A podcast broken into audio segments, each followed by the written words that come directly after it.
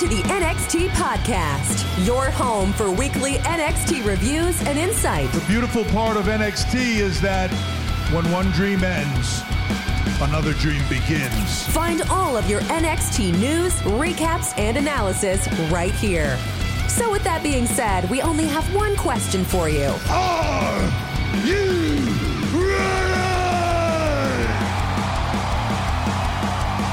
so. Let's get the show started right now.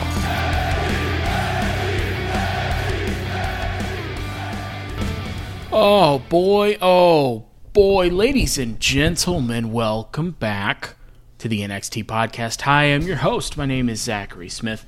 Very excited to be here again with you today. We are continuing the trend of WWE main roster stars that they aren't doing anything with right now coming down to NXT. So that's maybe fun depending on how you feel about who they bring down or boring. It could it could be either. You could have a lot of feelings about it. Maybe we'll talk about it later. That's kind of what we have going on. We have new tag team champions, obviously. We talked about that situation last week. That's what the bulk of the episode was dedicated to. Um, nothing really new on that front, but from a show standpoint, you're in a little bit of a tricky position because boy, you you gotta just do some new tag champs and figure it out. Before we get started, oh, on Twitter, I'm at ZachNXT at Z A C H N X T. Almost have forgot to do that. I knew there was something I was forgetting. Collection of stuff that I kind of just find funny on there. We usually talk about kind of what's going on with WWE news wise. Not a ton at the moment. Feels like WrestleMania was really good and then not a ton happened after that. And so everybody's kind of relaxing a little bit. Um, but that's fine. Um, so there was a thing, there was an article written about the, the thing we talked about last week. The NXT folks coming up and their names being changed, sometimes slightly, sometimes a lot. Austin Theory lost the Austin and kept just the Theory. And the report goes that um, there was a Vince mandate or something to that effect that people were not going to use their real names or um, indie names that they had built up. And that's, I mean, whatever. Change people's names, that whatever. But it's weird that you let people do it for a while and then all of a sudden don't. But I guess it's not even that weird because WWE does it does stuff like this a lot where it's just kind of winging it. Um the company's kind of built, it would seem, around the whims of, of one man. And uh, that means that, like, day to day stuff could change very much. So, like, for a while, you know, use whatever name. We're going to make some exceptions. And then we're going to keep going like that. And then now it's just, he feels differently about it today. It is weird to, like, call Raquel Gonzalez Raquel Gonzalez the entire time she's in NXT, which hypothetically would be the thing, like the launching point of her WWE superstardom or whatever. But then, like, she goes to the main roster and she's a different name. Like, that's weird. That's weird if you know her name because, like, you know, that's not her name. But also, if you recognize her from NXT, then like you know you know that's not her name and so it's it's a weird disconnect but sometimes they want to do that with their characters i don't know you know they're gonna go through in like a couple years they'll forget about it again and then this will all come back around it's just kind of, it's a big circle that we all are on so just remember it's kind of a circle i don't know if like we're headed for the brand split of Raw and SmackDown ending. There's a lot of like think piece things. That's a weird term to use for wrestling articles, but a think piece thing on like here's what's good and bad if we merge the the brands. They definitely uh, shouldn't. Uh, like AJ Styles would never have been a champion. I don't think Dean Ambrose would have been for any point in time. I definitely don't think Kofi Kingston or Daniel Bryan the second time would have. They would not have been champions if there's only one champion and a and a roster that's way too big for one show. It might be too big for two. So like I would think keep the brand split. I mean, they're going to break it sometimes. They do. That's fine. You know, whatever. They can follow their own rules or not. But I I just I hope we keep it because I feel like it at least gives the opportunity for people that otherwise wouldn't get it because you'd have like Roman's always number 1. Well, then Drew can't be number 1 over here. So you never see him as a number 1 guy. Kind of thing. But listen, I don't have to worry about all that, you know? Because I I talk about NXT. You know, I don't have to concern myself with these main roster things. Ain't no brand split over here. We completely changed our show, so it's a sh- uh, brand change. We are new enough. We're like bad enough that the other shows don't really associate with us anymore, and that's fine, dude. We wanted that. So listen, Cameron Grimes and Solo Sikoa have their match for the uh, North American title. I was super wrong about Cameron Grimes winning that match, that ladder match. I forget who I thought was going to win. I think I thought Grayson Waller was going to win. He didn't. I was super wrong. Um so Cameron Grimes wins, but then Carmelo Hayes jumps him from behind. They beat him up. So we're still kind of we're kind of stuck a little bit still with like the Cameron Grimes Carmelo Hayes thing. Like Solo Sikoa was like a part of it in the ladder match, and he was a part of it with Cameron Grimes, but then he just got beat by Cameron Grimes, so it's kind of he's up out of there. Um, I mean, this is is fine. Um, I feel like you're probably not gonna take the title off Carmelo Hayes to put it right back on Carmelo Hayes. So I mean, I'm fine. I mean, Cameron Grimes and Carmelo Hayes will have a very good match whenever they have a match. So, you know, I figured we would like start with somebody outside of this same circle of people. But these two are, are fun.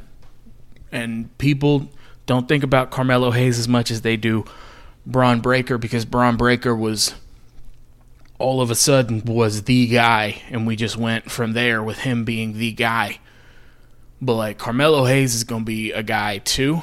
Um, I don't know if maybe once Bron is out of there, if they'll kind of see some of that same stuff in Carmelo Hayes. I don't have the utmost faith in them bringing one person up, much less two. But both of those dudes are more than talented enough to make that happen. So, Carmelo Hayes is a guy, and I, maybe with Cameron Grimes, he can he can show that. I don't know. I'd like to see him move up a little bit because I feel like it's about that time. And it feels like we'll have him lose to Cameron Grimes, and maybe we'll go in that direction after. I'm not. Hey, I remember. I remember telling you guys that Joe Gacy uh, kidnapped Rick Steiner. I do. I remember saying it. Um, but boy, when I when I saw it again, it was like that information had left my brain. I had to pause it and like remind myself of what was happening here in this story because it kind of comes out of nowhere and it's intense right away. All right, so listen. Bron's really mad at Joe Gacy, as you would be if someone kidnapped your dad. And wants to fight him, cuz kind of a meathead, and like that's how he solves problems. Joe Gacy just has like a video, and so that's annoying, right? But um, he says that uh, he kept.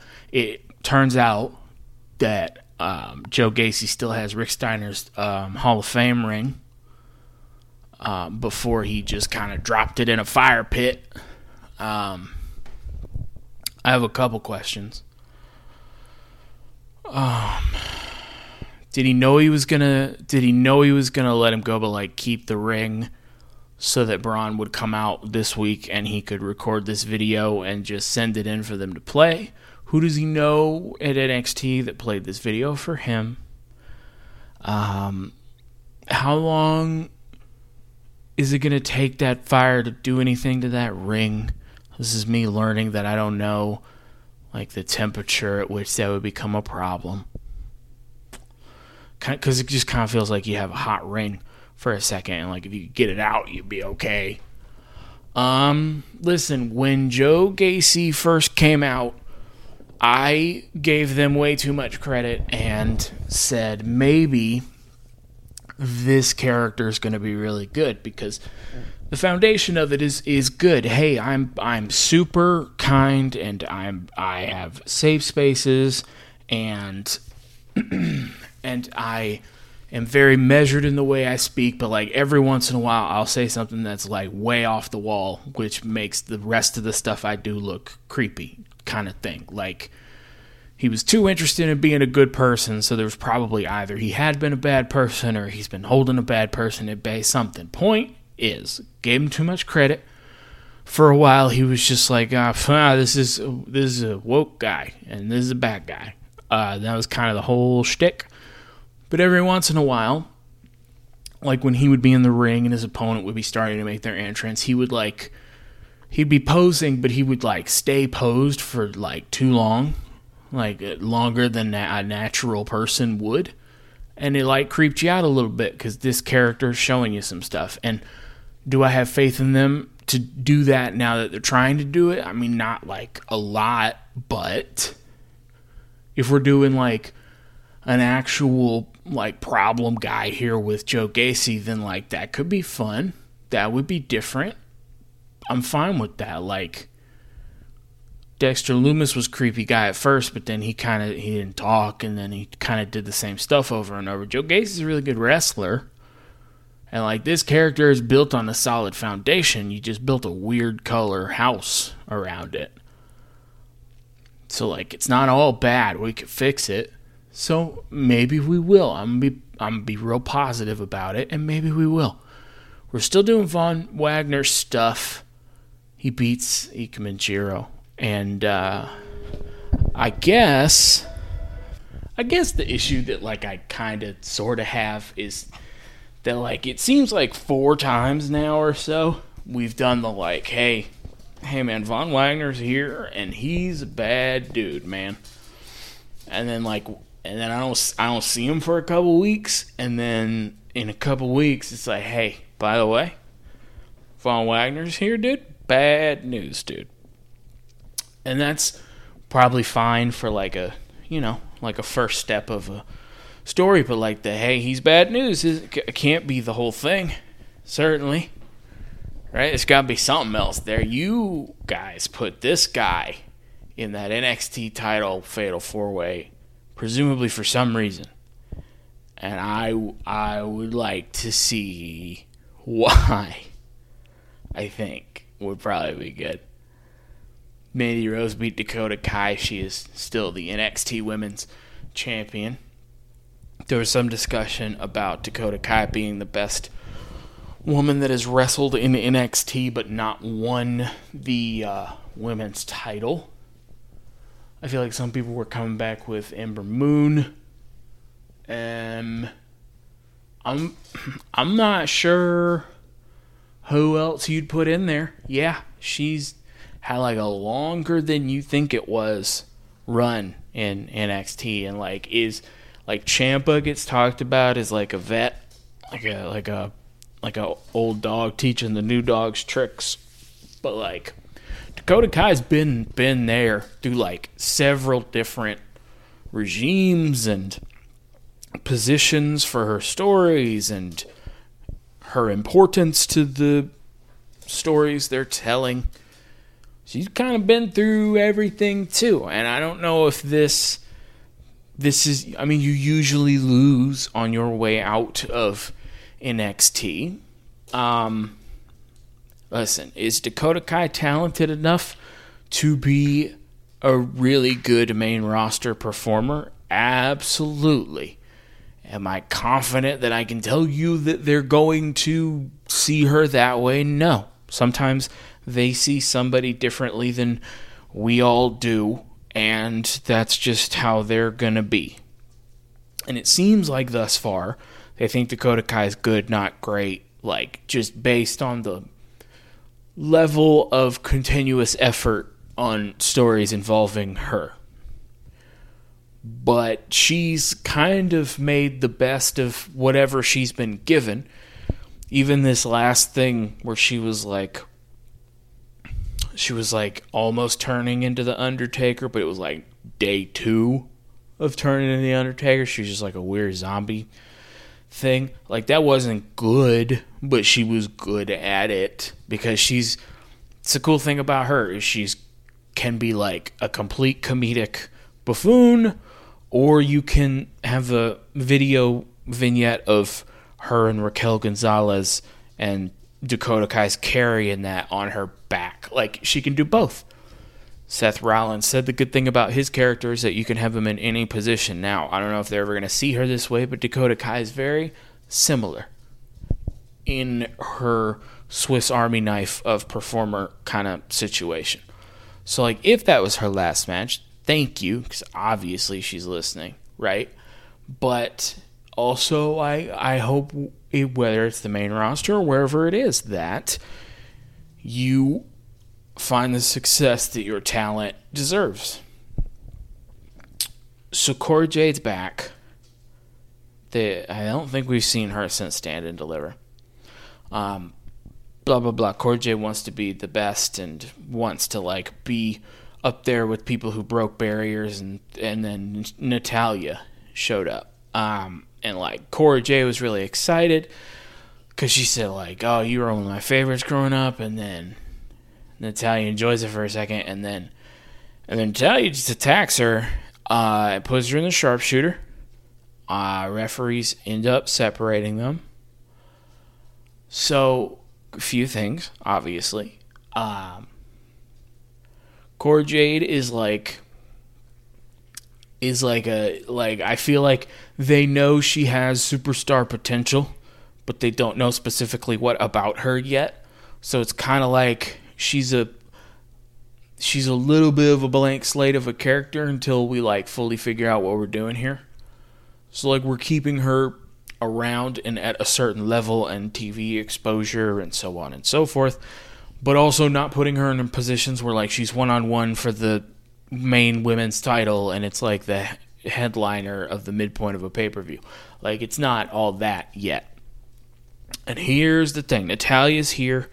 I have I have no doubt that there is some truth to Natalya being one of Cora Jade's favorites. Natalya is an excellent wrestler.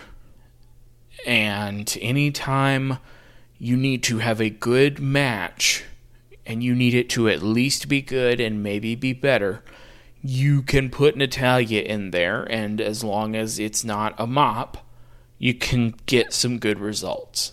I personally have always thought Natalya's characters were very boring and didn't watch a lot of the segments she popped up in. In my defense, they tried to make her as annoying as possible a lot, and I was affected by it.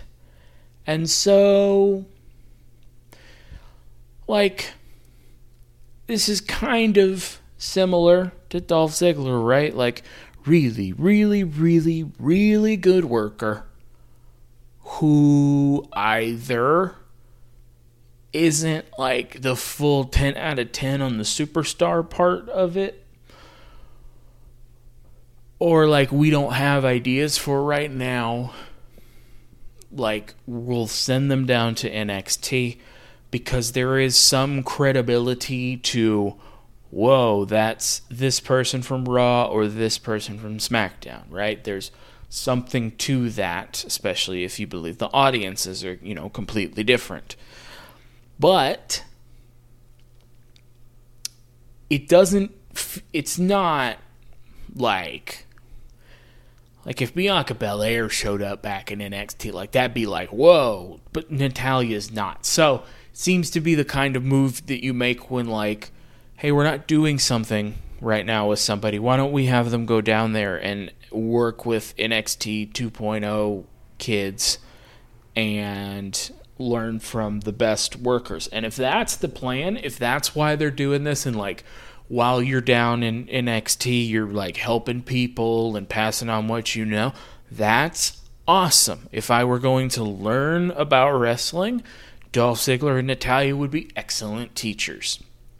If that's what we're doing all of this for, then I love that, and please keep doing that forever because that's a cool variation of it's not always NXT to main roster. Sometimes it's main roster to NXT. It gives somebody who's in catering something to do, lets people learn, lets people teach. I love it. I love it. This was all right. So listen, we don't have tag team champions because we don't. And so, shut up. We're having a gauntlet match with the tag teams.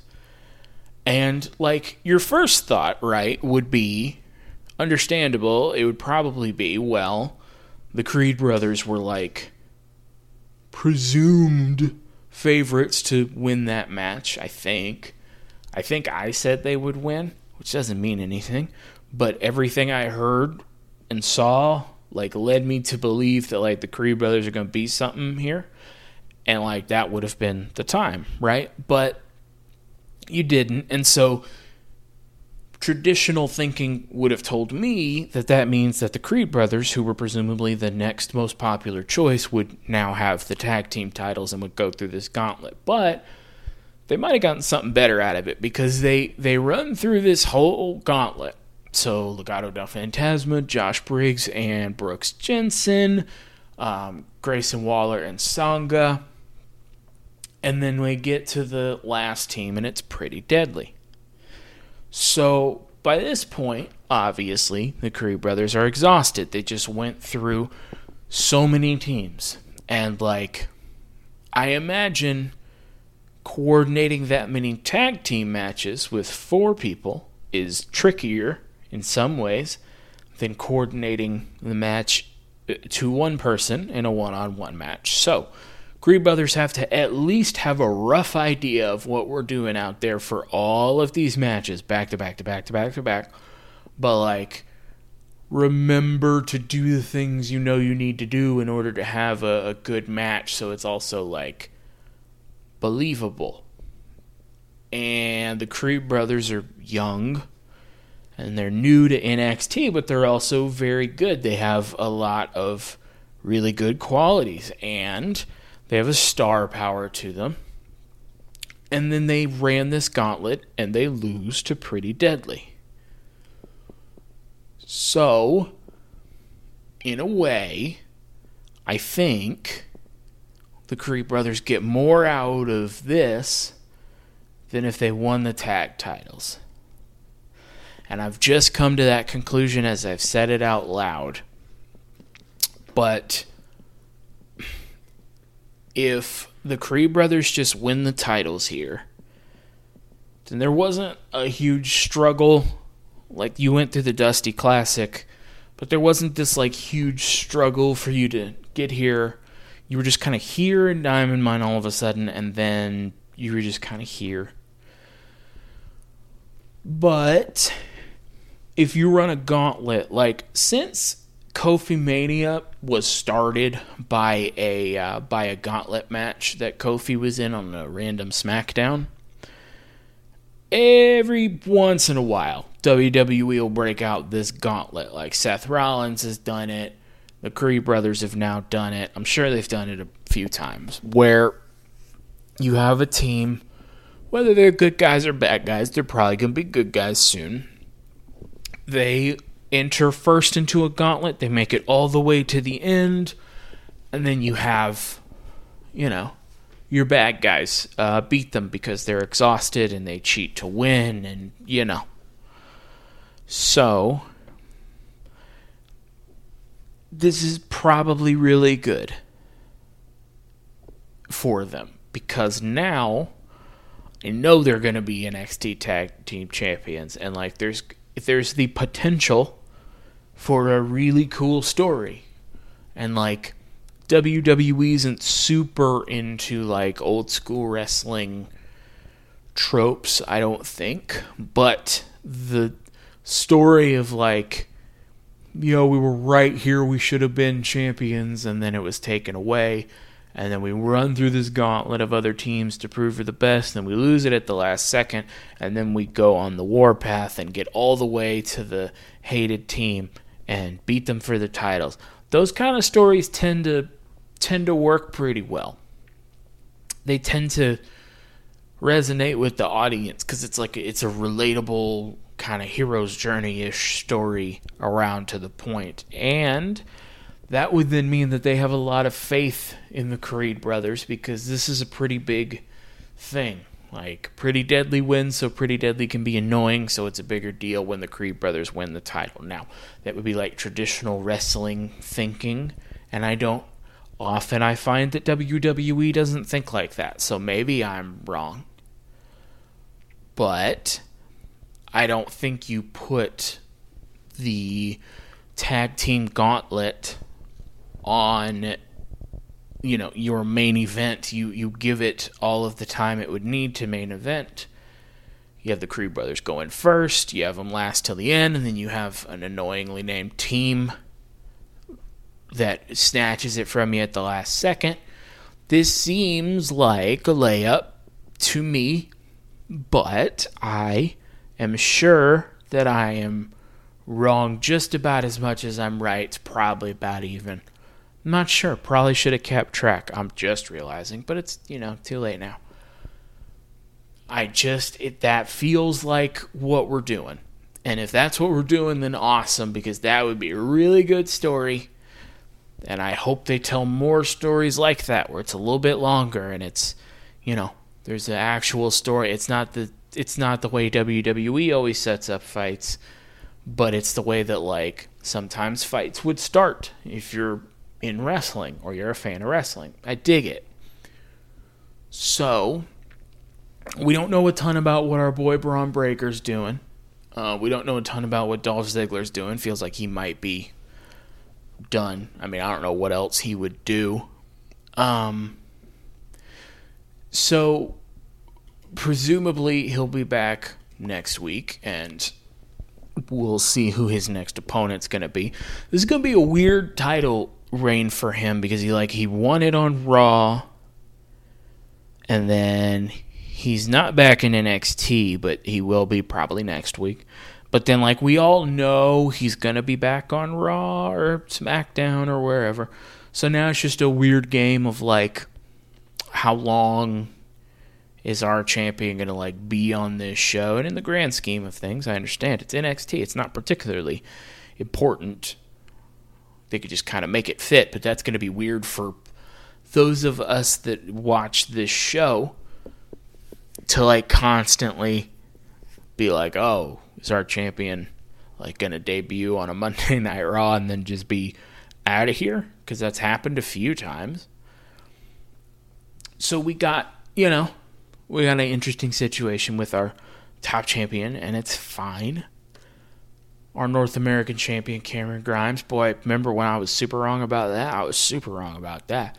I going with Carmelo Hayes. That'll be a fun match, and then I hope they don't wrestle each other for a while because I feel like I've seen them together a lot. The Creed brothers are going to work their way up to Pretty Deadly here, and Pretty Deadly's going to be just insufferable until they do. I don't know who Mandy Rose or Toxic Attraction's fighting next. Probably some combination of Cora Jade and some of Cora Jade's friends, probably. We got at least the foundation for some really good matches and stories. Now, we might not hit on all of them. That's fine. You're not going to hit on all of them. You know, you throw a bunch of stuff at the wall. But WrestleMania reminded me a little bit that WWE has the capacity to do this every once in a while. It's easy when the shows are like not going well creatively to forget that like this company has the ability to to tell really good stories and be really entertaining and silly in the perfect way. And so it kind of reinforces your belief that they should be at least better all the time. But it's got me in a more positive attitude. And you know, the the live events usually have really good matches. I'm excited to see what a few new champions here will do, and I'm excited to see how we get Cora Jade to up to beating Mandy Rose level. But listen, let me know what you think. I'm on Twitter one more time at ZachNXT at Z A C H N X T. That is it for the show, so that is it for me for this week. In the meantime, I've been Zachary Smith. You have been fantastic as always, and thank you for listening.